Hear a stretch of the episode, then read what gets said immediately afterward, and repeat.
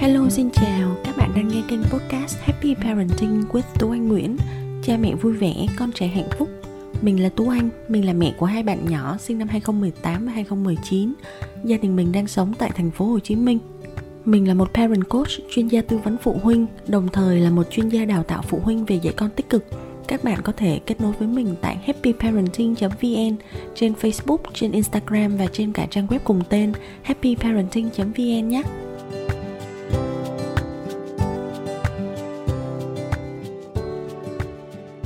Hôm nay chúng ta sẽ nói một chút về chủ đề là chia sẻ ở các bạn nhỏ trong độ tuổi từ một đến ba, đặc biệt là trong độ tuổi từ hai cho đến ba tuổi. Mà một số các phụ huynh thì có thường hỏi mình hoặc là thắc mắc với mình là làm sao để giúp cho con biết chia sẻ với lại các bạn cùng chơi, hoặc là làm sao để con biết gọi là chia sẻ nhường nhịn đồ cho em nhỏ ờ, khi mà ở nhà có một em nhỏ hơn. Thông thường mình thấy cái câu nói này rất là phổ biến ở các gia đình có hai con trở lên, là ông bà hoặc là các người lớn tuổi thường hay nói con phải nhường em đi chứ, con lớn thì con phải biết nhường em, hoặc là em còn nhỏ em chưa biết gì, em đòi em muốn thì con cho em đi, con lớn rồi thì con phải cho em đi chứ, tại sao con cứ giữ, con không biết nhường nhịn cho em. Ừ, chúng ta hãy suy nghĩ thử là khi mà cho con xuống sân chơi, đi chơi cùng với các bạn khác, mà nếu như con của chúng ta thường xuyên không chịu chia sẻ, hay là con không có chịu nhường nhịn đồ chơi bánh kẹo của con cho các bạn khác, thì mình không biết là bố mẹ có cảm thấy là khó xử hay không, và có cảm thấy chột dạ trong lòng, kiểu như là ờ hay là chúng ta dạy con chưa có tốt mà con không có biết chia sẻ nhường nhịn với các bạn khác. Và đôi khi còn lo lắng là người ta sẽ đánh giá cách giáo dục và dạy con của mình. Ờ, trẻ con thì có lẽ là mình nghĩ chắc là mọi người lớn mong đợi trẻ con phải biết hành xử, là khi con có bánh hoặc là con có đồ chơi, nếu như mà bạn khác xin, đặc biệt là các em bé nhỏ khác đến xin, thì con phải biết chia sẻ và biết cho em, thì khi đó con mới là một đứa trẻ ngoan, con được giáo dục tốt. Còn nếu như mà con không chia, con không cho bạn mượn, thì mọi người sẽ nghĩ à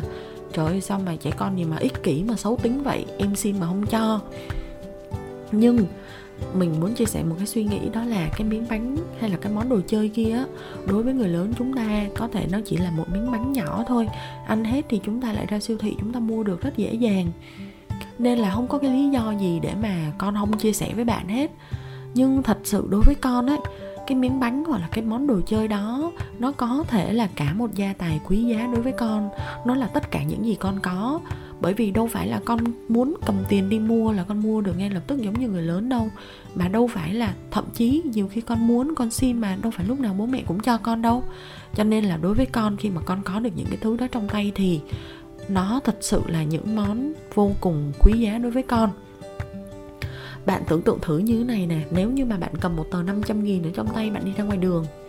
bỗng dưng ở đâu có một ông một bà nào đấy không quen không biết đến bảo bạn là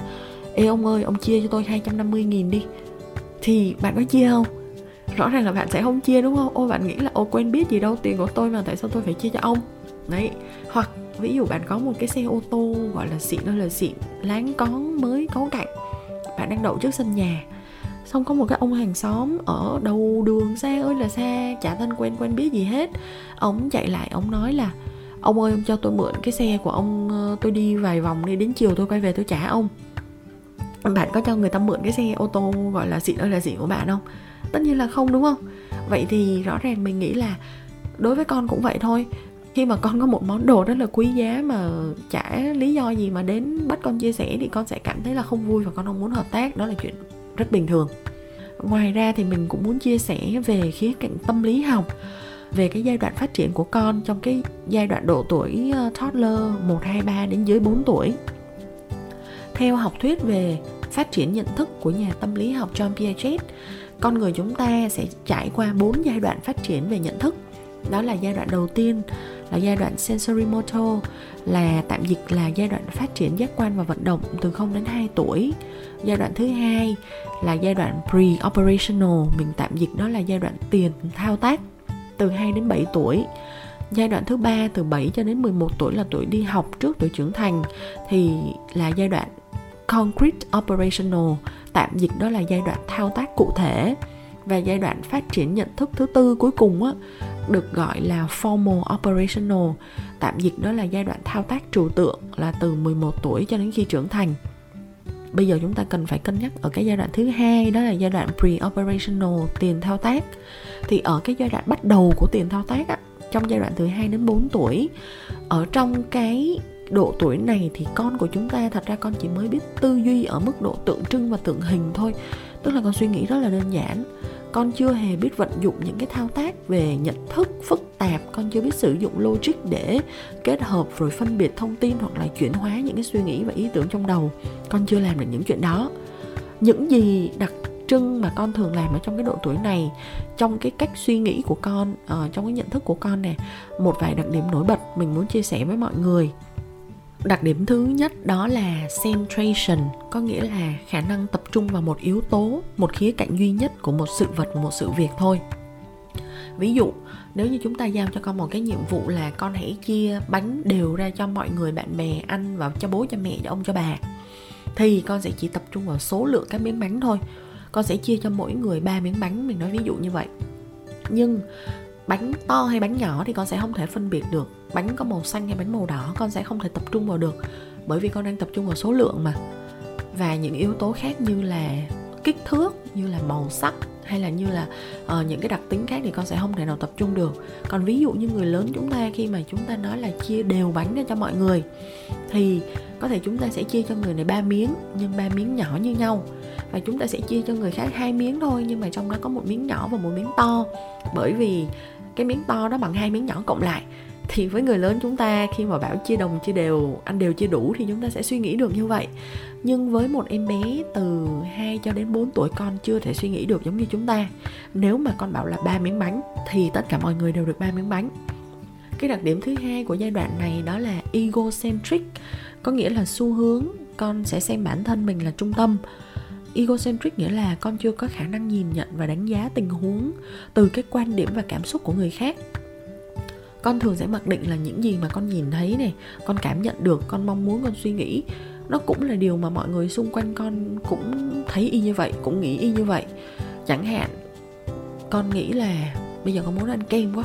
thì chắc con nghĩ là chắc mẹ cũng sẽ muốn ăn kem với con ấy, cho nên là con bảo con muốn ăn kem là mọi người sẽ phải chiều theo ý con. Hoặc con nghĩ là con muốn đi công viên chơi, thì tất cả mọi người chắc là cũng muốn đi công viên giống như con, thì bố cũng muốn đi giống như con thôi. Cho nên nếu mà bố từ chối, bố không muốn đi với con, thì con sẽ cảm thấy là không thể hiểu nổi tại sao mà con rất là bực tức, vì sao mà mình không được đi. Thì ở cái độ tuổi này, con sẽ suy nghĩ tất cả mọi chuyện diễn ra xung quanh sẽ liên quan đến con, là do con, là vì con. Và con sẽ không thể hiểu là vì người khác mà tại sao nó thành như vậy. Và cái ý thứ ba đó là ở giai đoạn trước dưới bốn tuổi, thường gặp nhất là khoảng từ một tuổi rưỡi cho đến ba tuổi. Các em bé của chúng ta mới chỉ biết parallel play, có nghĩa là chơi song song, chứ con chưa biết chơi cùng nhau và có cái sự tương tác thật sự. Ờ, dưới bốn tuổi thì các con có thể ở trong cùng một phòng, trong cùng một không gian, chơi ở bên cạnh các bạn nhỏ khác, thay vì là chơi cùng và tương tác qua lại, trò chuyện, giao tiếp rất là nhiều. Ở thời điểm này thì con, như cái ý trên egocentric mình chia sẻ đó, con vẫn nhìn nhận tất cả mọi việc qua cái quan điểm của con và lăng kính riêng của con thôi. Cho nên là cho dù hai bạn nhỏ, một bạn hai tuổi, một bạn ba tuổi đứng cạnh nhau chơi, thì cái ngôn ngữ của hai bạn có nói ra nó vẫn là cái ngôn ngữ riêng của từng bạn, nghĩ trong đầu sao thì bạn nói ra vậy. Giống như là bạn nói với bản thân mình và chơi với bản thân mình nhiều hơn. Ờ, cho nên là trong cái giai đoạn này, mình thường hay nói đùa với các mẹ là thôi chơi bên cạnh nhau là được rồi, không đánh nhau là may rồi đó. Thì khi mà với tất cả những cái đặc điểm mà mình vừa mới chia sẻ, mình nghĩ rằng cái việc con trẻ ở giai đoạn hai, ba, bốn tuổi, khi mà con chưa biết và chưa sẵn sàng gọi là nhường nhịn đồ chơi của con cho các bạn bè hay cho các em nhỏ khác, nó hoàn toàn phù hợp với sự phát triển nhận thức của con theo khoa học phát triển.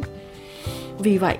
thay vì là mắng con là ích kỷ hay mắng con là xấu tính, hay là nói những cái từ ngữ rất là tiêu cực, những cái tính từ nghe không có mấy tốt đẹp như vậy mà để cho con nghe hoài suốt những cái năm tháng tuổi thơ của con, thì mình nghĩ chi bằng là chúng ta hãy dạy con, khuyến khích con học cách biết chia sẻ và biết tôn trọng người khác, và để cho con dần dần con tự tạo ra được cái hành động đó, hơn là chúng ta bắt con giành lệch cái đồ chơi trong tay con để đưa cho một bạn khác, và sau đó là con rất là tức giận, con rất là khóc lóc và con không hiểu tại sao con lại bị như vậy. Vậy thì làm sao để có thể dạy con chia sẻ, làm sao có thể hướng dẫn con, gọi là biết cách nhường nhịn và biết cách hợp tác chơi cùng với các bạn khác? Mình có một vài cái gợi ý như sau. Đó là gợi ý thứ nhất, đó là trước khi mà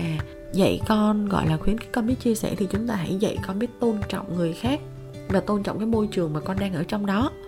Bằng cách là, ở đây mình sẽ chia sẻ theo cái ý là có thể con chúng ta phải nhường, hoặc con chúng ta đang muốn đồ của một bạn khác, thì hoặc là muốn đồ của một em nhỏ khác.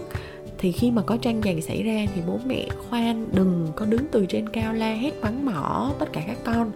mà thay vào đó thì hãy ngồi thấp xuống, ngồi bệt xuống sàn ngang tầm mắt của con, nhìn vào mắt của con, thu hút sự tập trung chú ý của con và nói chuyện cùng với con. Sau đó thì dạy con tôn trọng đồ đạc của người khác, đóng vai gọi là một người điều phối trong đấy, giúp cho con hiểu được tình huống, hỏi con là à có phải đây là đồ này là em cầm trước rồi không, hay là đây là đồ của con cầm trước. Vậy thì ai đang cầm trước thì người đó cầm cái đó, con đừng có giành. Nếu như mà con muốn thì con phải hỏi xin chứ con không được giật. Đó là cách mà mình vẫn thường hay uh, dạy hai bạn nhỏ ở nhà mình. Thì mình sẽ dạy các bạn là khuyến khích các bạn ra xin, hỏi bạn nhỏ khác là có đồng ý cho hay không. Nếu như mà bạn đồng ý thì chúng ta cảm ơn. Còn nếu như mà bạn không đồng ý thì thường mình cũng sẽ nói là thôi con ạ, à, bạn không đồng ý rồi thì mình phải chấp nhận thôi, mình phải tôn trọng cái ý của bạn thôi. Bây giờ mình đi tìm cái khác mình chơi nhé. Hoặc là mình đi tìm cái khác ra mình đổi với bạn xem bạn có muốn đổi cho mình không nhé. Và bằng một cái thái độ rất là nhẹ nhàng và tích cực để hiểu cho con là con phải biết chấp nhận cái việc là cái đồ ai đang cầm trước thì là của người đó đang giữ trong tay, con không được quyền giật. Và con không có được quyền gọi là làm mình làm mẩy hay là khóc lóc đòi giật cả, bởi vì không ai đáp ứng cho con cái nhu cầu đó hết. Sau khi mà dạy con tôn trọng người khác xong thì chúng ta dạy con trao đổi và chia sẻ.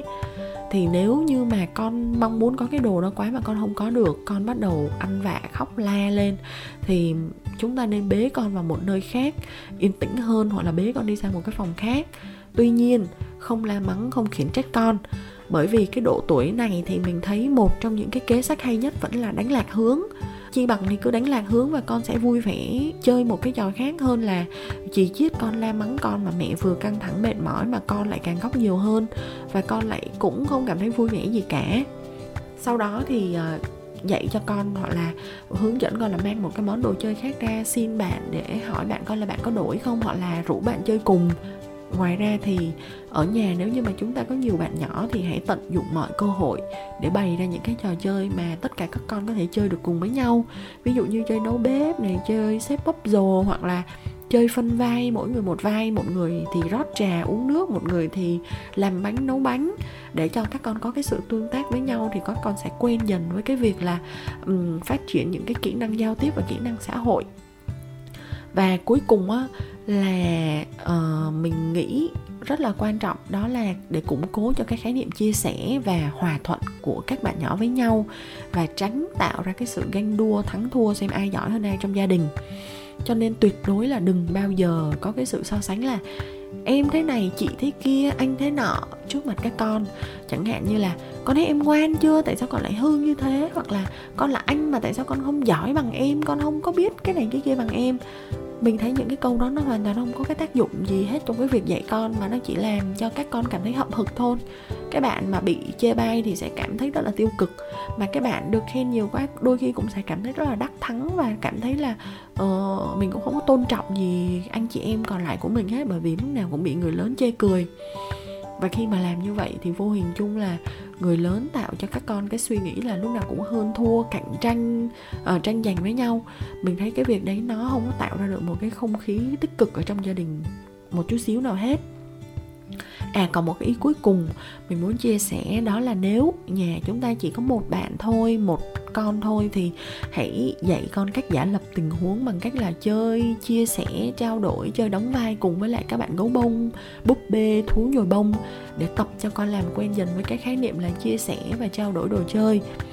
Bởi vì thêm một cái đặc điểm ở trong cái giai đoạn là từ một cho đến ba tuổi, bốn tuổi là con rất là thích chơi đóng vai và rất là thích chơi giả vờ. Cái trí tưởng tượng của con bắt đầu phát triển phong phú hơn ở trong giai đoạn này, và con thường sẽ có cái xu hướng suy nghĩ là những cái đồ vật vô tri vô giác thì cũng sẽ có cảm giác, cảm xúc và suy nghĩ giống như con. Chẳng hạn như là con sẽ nghĩ là ở bạn gấu bông chắc là cũng biết đau, hoặc là em búp bê cũng biết buồn. Cho nên ở cái giai đoạn này hãy tận dụng những cái việc là chơi đóng vai, chơi giả vờ để giúp cho con học thêm được nhiều về cảm xúc, về cách gọi là quan tâm, thông cảm, thấu hiểu đến mọi người xung quanh. Thì khi mà con có một cái nền tảng vững chắc về cái việc là những cái kỹ năng xã hội và kỹ năng giao tiếp thì con sẽ bớt dần đi những cái hành động hung hăng, hoặc là những cái hành động chẳng hạn như là ăn vạ, khóc la vì không, không có đạt được ý muốn của mình. Bởi vì khi mà con đã có một cái kỹ năng giao tiếp tốt rồi thì lúc đó con sẽ tự tin hơn, bố mẹ hiểu con hơn, thì tự khắc con sẽ không cảm thấy khó chịu và ăn vạ và khóc lóc nữa. Mình hy vọng cái chia sẻ ngày hôm nay về việc là dạy con biết chia sẻ, biết nhường nhịn và biết tương tác tốt với mọi người xung quanh sẽ giúp ích cho các bố các mẹ nhé. Hẹn gặp lại các bạn trong các tập podcast sau. Bye bye.